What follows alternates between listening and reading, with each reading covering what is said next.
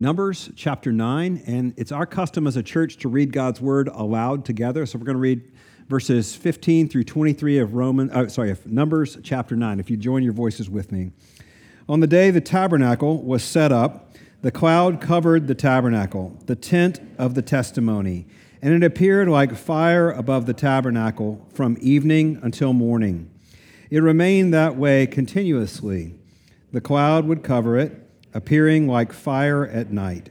Whenever the cloud was lifted up above the tent, the Israelites would set out. At the place where the cloud stopped, there the Israelites camped. At the Lord's command, the Israelites set out, and at the Lord's command, they camped. As long as the cloud stayed over the tabernacle, they camped. Even when the cloud stayed over the tabernacle many days, the Israelites carried out the Lord's requirement and did not set out. Sometimes the cloud remained over the tabernacle for only a few days. They would camp at the Lord's command and set out at the Lord's command. Sometimes the cloud remained only from evening until morning. When the cloud lifted in the morning, they set out. Or if it remained a day and a night, it moved out when the cloud was lifted. Whether it was two days, a month, or longer, the Israelites camped and did not set out as long as the cloud stayed over the tabernacle. But when it was lifted, they set out.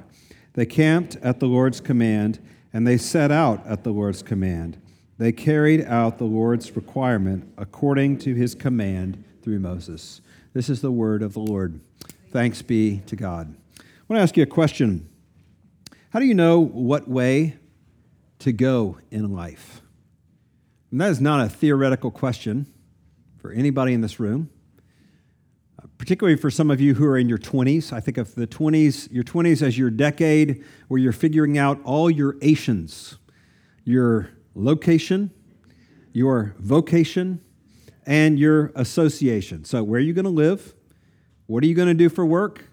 And who are you going to be with? Who are going to be your friends, significant other? And, but we all know that there's no statute of limitations on decision making. And this starts early in life and it continues all of life. So some of you are in middle school and you're already thinking about where you're going to go to college. Some of you are parents and you're already thinking, how are we going to pay for college? And this just continues, right? I mean, all the questions, life is filled with decisions. Do I take a new job? Should I get more training? How do I know if I should quit my job? What schools do we put our kids in? How do I know if this is the right person to hire? Is this the right amount of freedom to give my child at this particular age? Is this the right person to confide in? Is this the right person to marry? Was it right not to marry that person? How will I care for my adult parents? How will I retire? I mean, these, these go all the time. We are always facing those. And I want you to think about what's in common with all the questions on that list. Those are not right wrong questions, those are all shades of gray questions. Those are all, uh, they all fit the same parameter. They're all moral, they're all legal, and they're all allowable. We're not talking about should I murder my neighbor because his dog poops in my yard? Right? The Bible's pretty clear on murdering neighbors. Not so much about dog poop, but you know. Um, but these all fit under the rubric of moral, legal, and allowable. So how do we know? How do we know which way to go? And this is the vast array. There's so many decisions like this in life, aren't there? Some of you are stuck in this this morning with the decision in front of you. And just to make sure you feel the weight of it, I just want to make sure I really put the pressure on you this morning. We all know people who've made the wrong choices.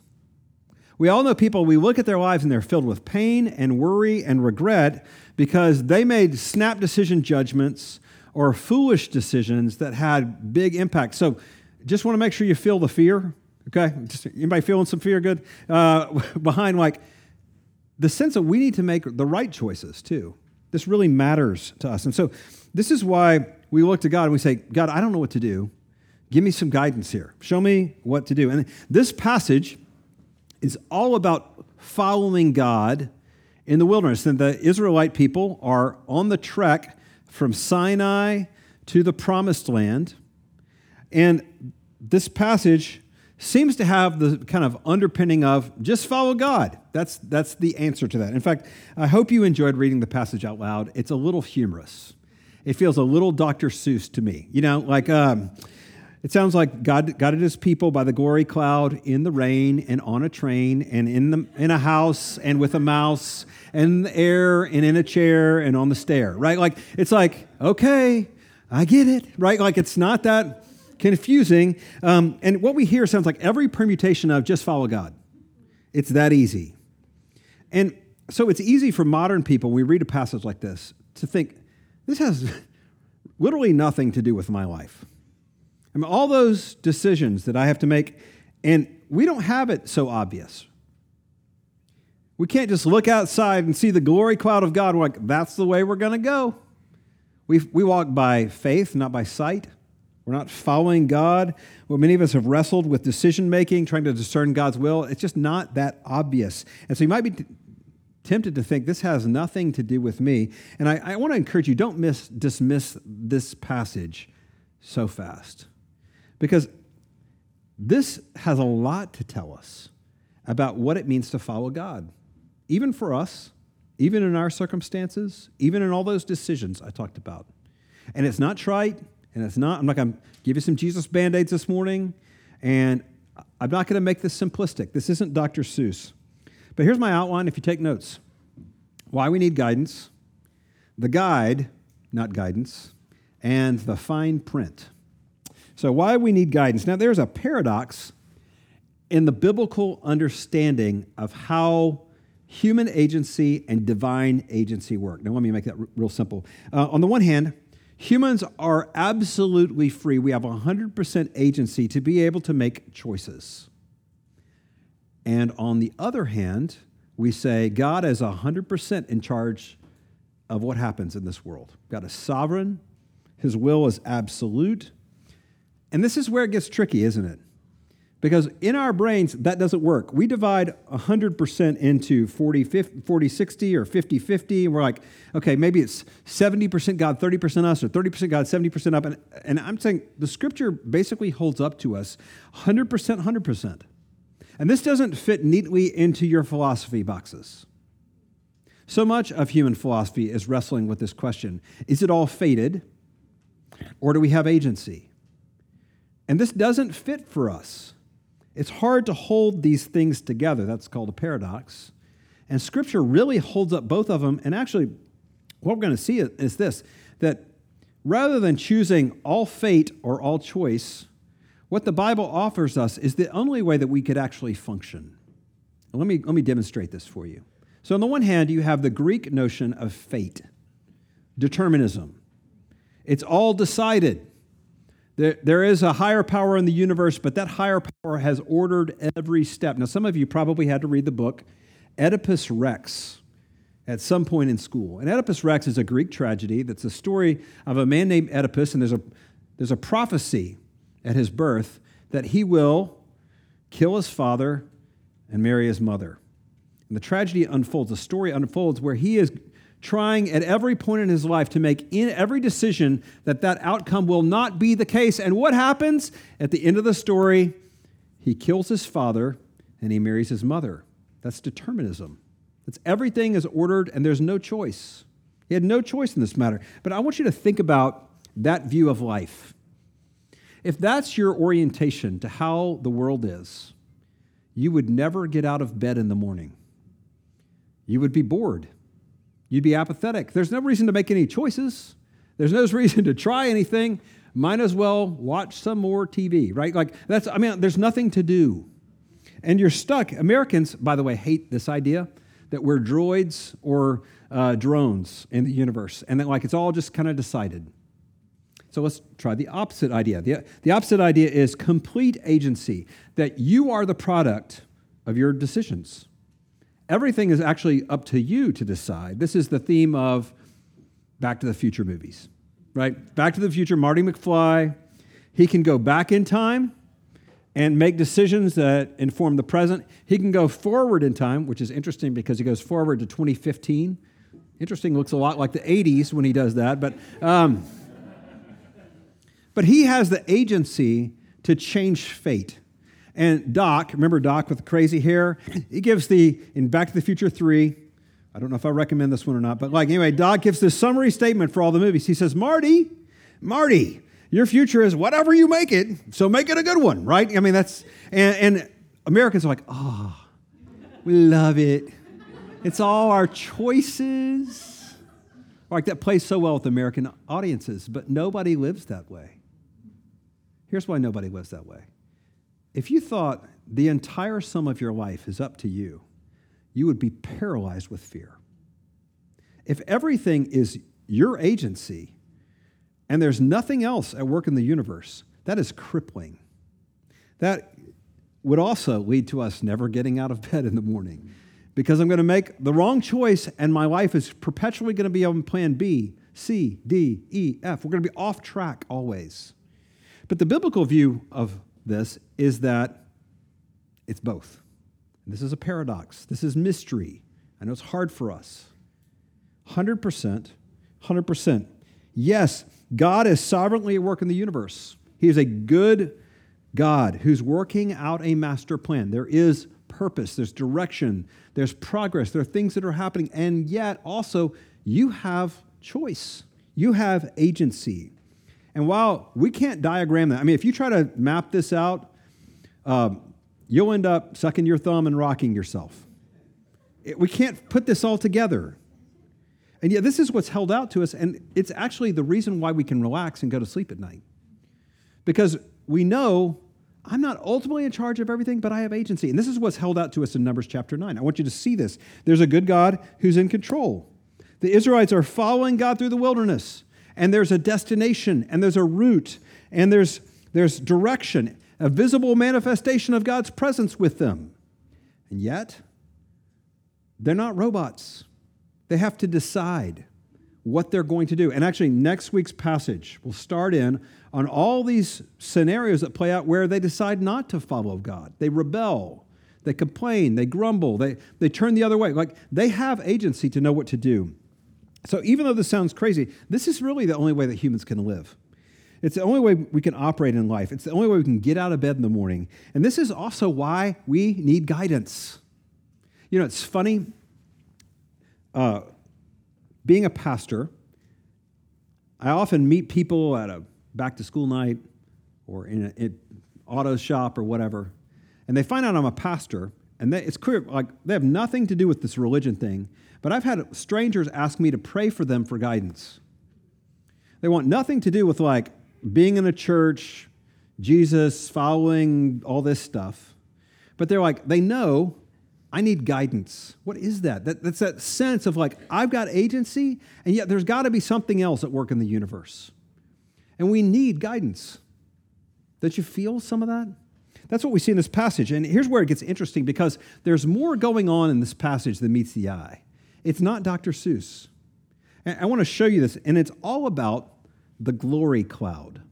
Now, a little background on the glory cloud. This picture of the glory cloud of God doesn't just appear here in this part of the Bible, it's all over the Bible. In Genesis chapter 1, before God starts creating the world and all the stuff in it, we read this that the Spirit of God was hovering over the deep. What was that? That's the glory cloud. In, in Genesis chapter 11, God meets the, the patriarch Abram and he puts him into a deep sleep. And he's, he's asleep and he has, God has told him, I want you to cut these animals in half. And in his sleep, he sees this vision. And it's a smoking pot. It's this fire and cloud coming out of it, and it goes in between the parts of the animals. What was that? That was the glory cloud. God shows up to the patriarch Moses. And if you remember, he's out in the wilderness as a shepherd, and he comes upon a shrubbery, and the shrubbery is burning, but not being consumed. What is that class? The glory cloud. In, in Exodus, we see the people come to Sinai, and the, the mountain is covered with thick smoke and lightning. What is that? The glory cloud. In Exodus 40, they, they build God's tent, the tabernacle. God's like, here's my instructions, build my tent. Suddenly, this cloud comes down and fills the whole place. And they're like, what is it? It's the glory cloud. Eh, Elijah faces off with the prophets of Baal on Mount Carmel, and they're having this showdown. Whose God is the real God? And this is how they know whose God is the real cloud. God, because God comes down in fire. It's the glory cloud. And even Jesus, right? Jesus, the most physical manifestation of God's presence. His life is wrapped up with the glory cloud. Jesus is walking one day with three of his closest disciples, Peter, James, and John. They go up on this mountain and that suddenly this cloud comes down. This is Matthew chapter 17. While he was still speaking, a bright cloud covered them, and a voice from the cloud said, This is my son, whom I love. With him I am well pleased. Listen to him. The glory cloud. This happens after Jesus is resurrected from the dead. And he ascends into heaven in a what? Come on, y'all the glory cloud. At Pentecost, the Spirit of God comes upon the followers of Jesus, the early disciples. They speak languages they don't know, and it looks like tongues of fire appear on their heads. What is that? That is the glory cloud. This is all over your Bible. This is what theologians call a theophany. That's just a fancy word for theos, God, phanos, manifest or visible. God made visible. Uh, a theophany is a visible manifestation of the invisible God. And this glory cloud in particular is a visible manifestation of the Spirit of God. It's all of your Bible.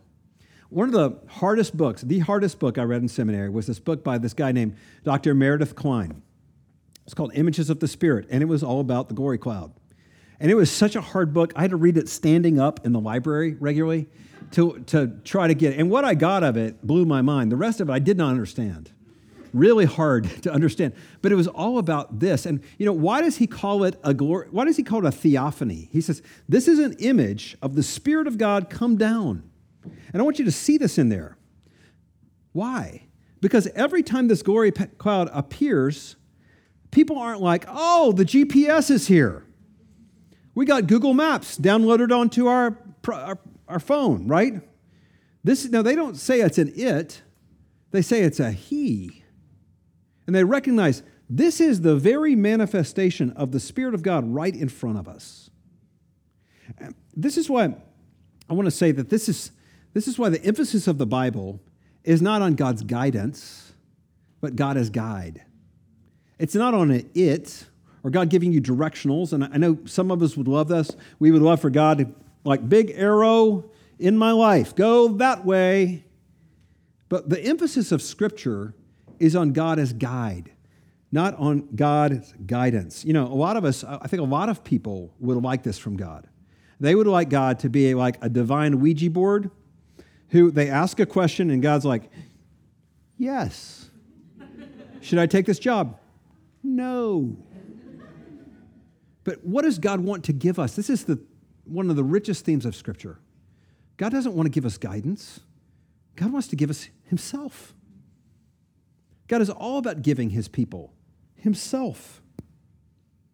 This is why, you know, as I've gone through this series on numbers, you'll notice I'm using software upgrade language. This is because I'm trying to um, contextualize to this congregation. So, how many software people are you? Come on, let's see you. Yeah, I thought so. Yeah, okay. You, you act like you're ashamed, right? I mean, first service was the same thing, like, oh, I guess so. You know, like, um, well, you know, I'm using the language of software upgrade 1.0, 2.0, 3.0, because that's what we're seeing in Scripture. And Numbers, in many cases, gives us sort of the 1.0, right? This glory cloud is a visible manifestation of the presence of God. This is 1.0. And of course, at Christmas, which we just celebrated, we celebrate 2.0, the coming of the Son of God in human skin, and suddenly God is not just this glory cloud, but you can touch him. You can hold on to him. And then, you know, right before he's about to be crucified, Jesus says these crazy words to his followers. He says, You know, I'm about to go away, and it's going to be even better. And they're like, No, because they can't imagine anything better than 2.0. And So at Jesus' ascension, rises up in the glory cloud. And then at Pentecost, the Spirit of God is sent down and is poured into the lives of those who are, who are his followers. The fourth century bishop, African bishop Augustine, put it this way about that. He says, You ascended from before our eyes. We turned around grieving, only to find you in our hearts. What's Augustine saying? Upgrade! 3.0! Yeah! Right? Like, here's the Spirit of God poured into an individual life of a believer that, yes, it's not tangible, but it never goes away. It's a permanent possession of a believer in the Lord Jesus Christ. This is given internally to you. You're not left alone in the wilderness with like a rudimentary map that's drawn with crayon and a broken compass. God's like, I'm here with you. This is where we need to read the fine print on this guide. Now, you know what the fine print is. The fine print is that stuff that comes along with every product that tells you terms of use and dangers and, you know, here's the limitations of this product and explanations. Into the car commercials, they go, right? You know, it's all like little details. And truth be told, I never read the fine print on anything, okay? Big surprise if you know me, I'm a big picture person, right? I will buy the wrong thing and send it back rather than read the fine print. Anybody else? Okay, a couple y'all, couple y'all telling the truth this morning. Thank you for being honest. Uh, but we need to understand the fine print on the guide. And I want to hold up for you sort of five applications of this, five uh, tension points as we follow this guide. So let's walk through these briefly. First, God is consistent, but he's not predictable. God is consistent, but not predictable. Now, like I said, there's so much repetition in this passage on a plane, in the rain, on a train, right? Uh, and yet, I love the summary statement here in verse 16. So it was always. Do you get the sense of like the predictability of God with this? He was the same. And this is what's held up to us over and over in Scripture. He's the same yesterday, today, and forever. I, the Lord, do not change. He's utterly consistent. You remember middle school science class where you had to learn about the scientific method? You know, the origins of the scientific method grew up in the Middle Ages in Europe, leading up to the Reformation, the Renaissance. And it was based on Christian theology. Now, we always think and hear in our culture that, theolo- that Christianity and science are opposed to one another, but the scientific method grew out of Christian theology. And it went like this If God is consistent, then he's created a world that's consistent. And therefore, you can observe it. You can begin to study it. You can make a, remember this word, hypothesis about it, right? And then you, through observation, can test your hypothesis. Remember your terrible lab reports you had to turn in, right? This is what this is what the scientific method's based on. The consistency of God, therefore, leads a consistency of his creation, which out of which modern science arose. But at the same time, Numbers 9 tells us something that's hard, which is that God, while He's consistent, is not predictable. I mean, did you hear all the different permutations of how long they could camp? Well, it could be for one night, it could be for a week, it could be for a month, it could be for a year. Are you kidding me? I mean, can you imagine the frustration of like, well, now how long is this one going to last? That's what the, I bet that they're always asking. How long are we going to be here now?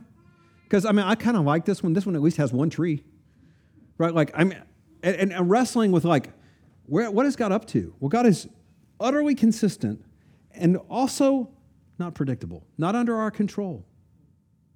Second tension: God is here, God is hidden.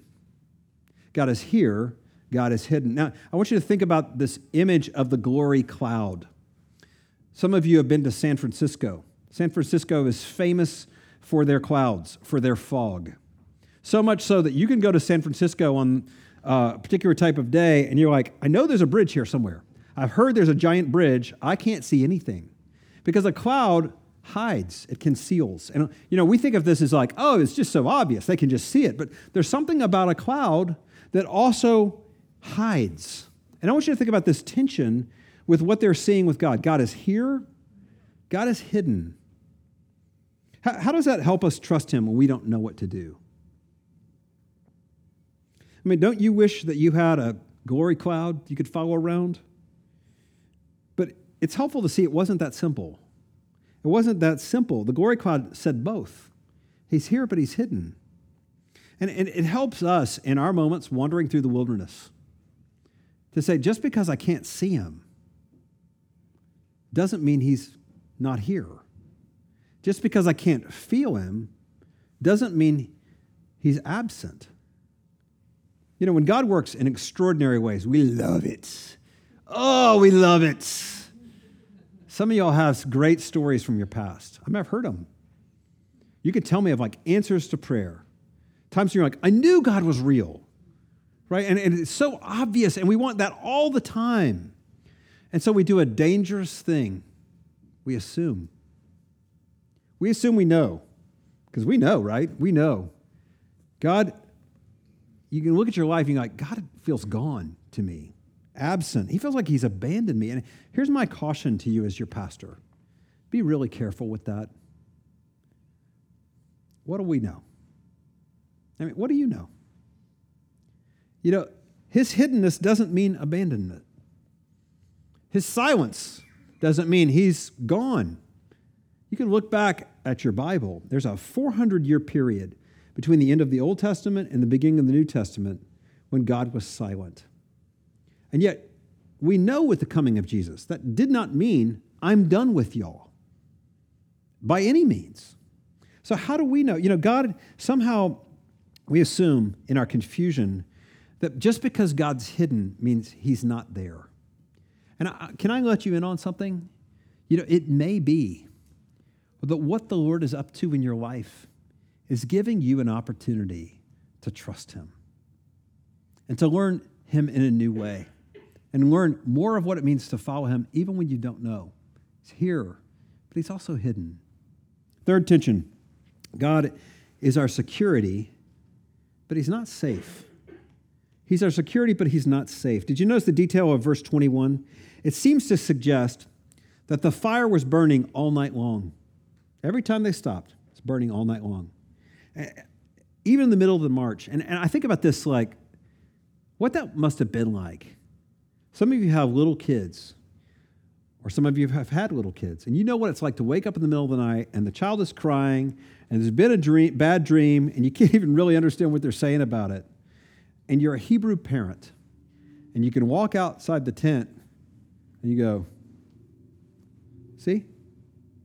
Security, it's going to be okay. I mean, isn't that what we tell our children? It's going to be okay. This is a constant refrain of Scripture that God is our security. There's all these wonderful images of the Bible. He's a refuge, He's a strong tower, He's a shield. You can hide under the shadow of His wing. God is our security. One of the great, my favorite Psalms, Psalm 121, reminds us that God neither slumbers nor sleeps. He is our security. I mean, and fire is a great symbol of this. Fire is a great symbol of security. It could be a very calming presence. You know, we associate a fire in the fireplace with like people gathered round. There's a storm outside, but we're okay. And, you know, families around the hearth. And this is why Netflix puts this on in the holidays. You can watch it. Right? We associate it with that. But fire has another side to it. Fire also, uh, uh, uh, this occurs 21 times in your Bible.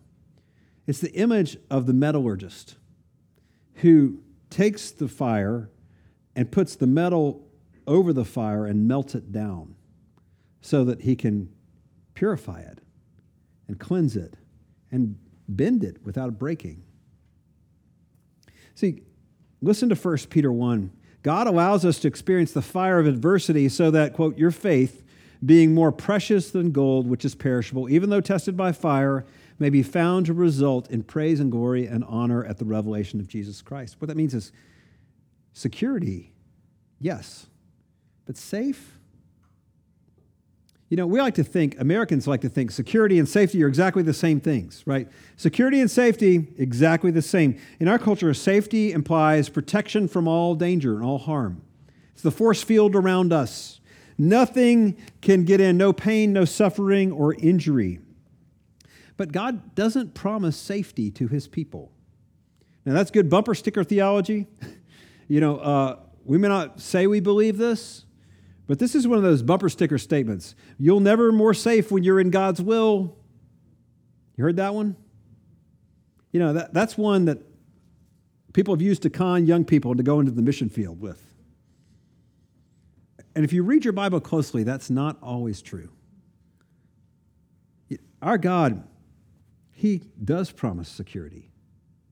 And this morning, if you are, if you're in this hard place and you feel beat up and battered, and you feel like been betrayed by the world, and you feel like God is kind of cruel right now, and this is really hard, you feel unprotected. I want to just remind you of this: God has guaranteed your security. He guaranteed it on a Roman cross with nails in the hands of his only beloved Son. And nothing, nothing, nothing can take you away from the hands of God. He is always your security. And though following Jesus doesn't promise a safe or a problem free life in the wilderness, He is the true place of security. And He will let you go through hard things, but He will never let you go. He will never let you go. Fourth tension. You know, the destiny, the destination is the journey, but there's a real destination. You know, um, I love shortcuts. My family will tell you about this. Most of my shortcuts are not usually shortcuts, uh, but I always know better than Google Maps. I really do. And Apple Maps and Waze, I, I know much better than most of them. Um, and so I'm always like, what's the quickest way in the mall, in the parking lot, around this traffic accident, right? And God just doesn't seem to love shortcuts. God seems to love the long way round. Let me show you this picture. This is a map of the journey that they took. Now, the bottom of that, the very bottom where the purple goes to the bottom, that's Mount Sinai. And the journey from there to the promised land should have taken 10 days to two weeks on foot, even with a lot of people. You notice the giant circle? The giant wandering in the wilderness. God doesn't seem to be about the shortcut. Yeah, you can go past that. You know, in a lot of ways, what God is saying to us in this book and it sounds like, you know, some dude who's like, man, the destination's the journey, man. Right? Like, but in a real sense, that's the case. God is teaching them to trust in Him every inch of the way. Nothing is extra or wasted. Now, you look back at your life and you're like, that was the year that was a waste of time. I mean, we label chapters of our lives that way, but God does not. God does not. He is sovereignly in control. What are setbacks for us? cul-de-sacs, God is like, oh, I know exactly what I'm up to. You know, and yet there is a destination. There's a real destination. In the, the next chapter, I almost had you read this part in chapter 10, and it's every bit as tedious to read because uh, God is telling them to make these silver trumpets that they will blow at a time to call everybody to, to battle. And um, they found one of these trumpets in the treasures of Tutankhamun's tomb, actually. Um, but I want you to think about this. And some of y'all are good Bible people, so hang in with me. Um, where do you see in the Bible trumpets and clouds come again? Where do we see trumpets and clouds? Come on.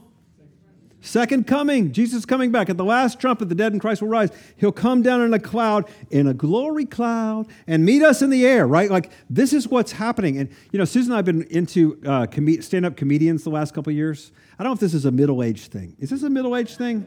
Where you're like, things are just too sad. I need to laugh a lot, right? Like, so uh, we've been watching stand up comedians, and one of the great tricks or, or parts of a stand up comedian's bit is a callback right? A Callback is when they use the same joke, they say it over and over, and then like at the end, it's like, gotcha. You know, like you get it, right? And so I, I just feel like this is part of what God's up to in Numbers.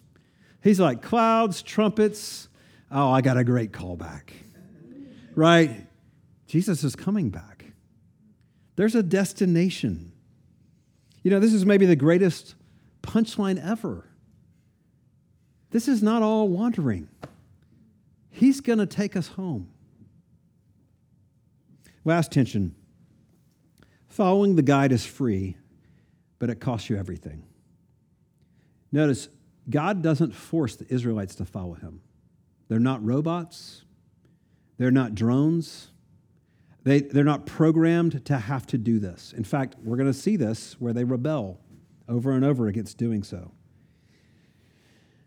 And yet, following him costs them everything. And so it is with us.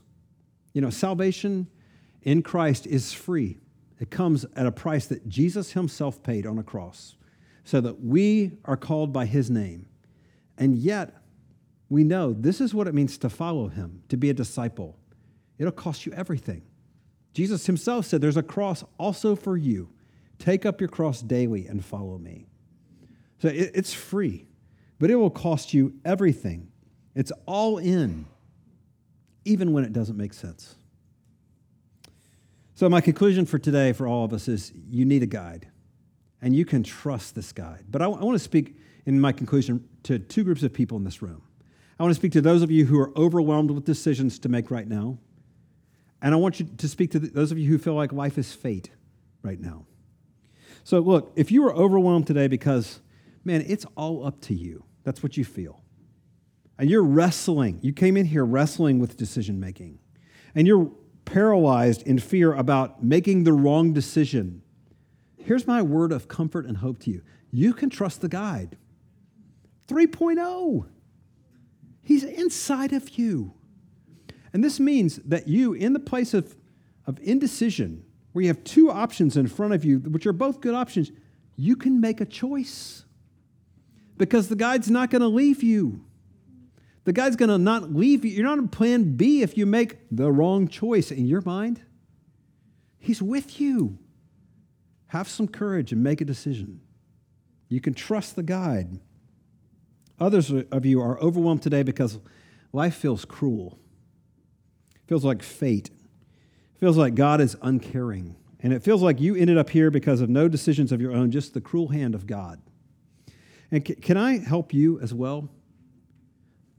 All you're saying in all of that is that, like, this life is wilderness. And I'm overwhelmed and I'm confused. And my encouragement for you today as well you can trust the guide. He's a good guide. And though it's not safe, you are secure and he's not crazy. There's a real destination, and he is taking you somewhere. This isn't all a tale told by idiot, uh, by an idiot, full of sound and fury, signifying nothing. It's a good God. Can I remind you of this? You know, in the places where we are of confusion, decision fatigue, exhaustion, these are some of the darkest valleys of life. And some of you are squarely in the middle of those right now. Um, and we don't know which end is up. And it's honestly usually down the road, looking back through the rearview mirror, that we see what God was up to. There's an old church father named John Flavel who wrote this The providence of God is like reading Hebrew, it can only be read backward. Now, what he means by that is when you read a Hebrew Bible, you don't read left to right, you read right to left. It's like going to England and driving on the wrong side of the road. You're like, what are we doing? Reading right to left. And what he's saying is, it's in the rearview mirror often that we see what God was up to the whole time. So I want you to think about this on former chapters of your life. I want you to think back to this is not the first time you've been in a dark place. And there have been times where you've been in the middle of either confusion or suffering, decision fatigue or exhaustion way back in the past, and you're like, God was, where is God? And now you could be like, your, your current self could, if you could go back and counsel your former self, you'd be like, hey, it's going to be okay. You can trust him. You know, I can see now what he was doing. You know, I think the Hebrew people, if you don't have this story, you, this story in your past, you can look right here.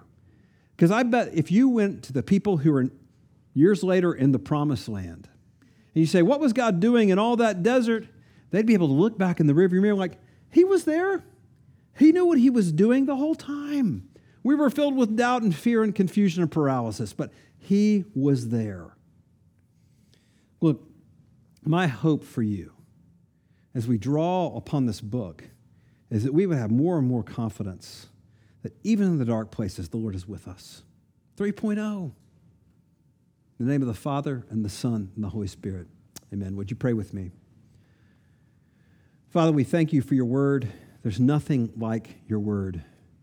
We come to you confused and battered and beaten down. And Lord, we thank you, Father, that you offer us not only a word of explanation, but your very spirit within us.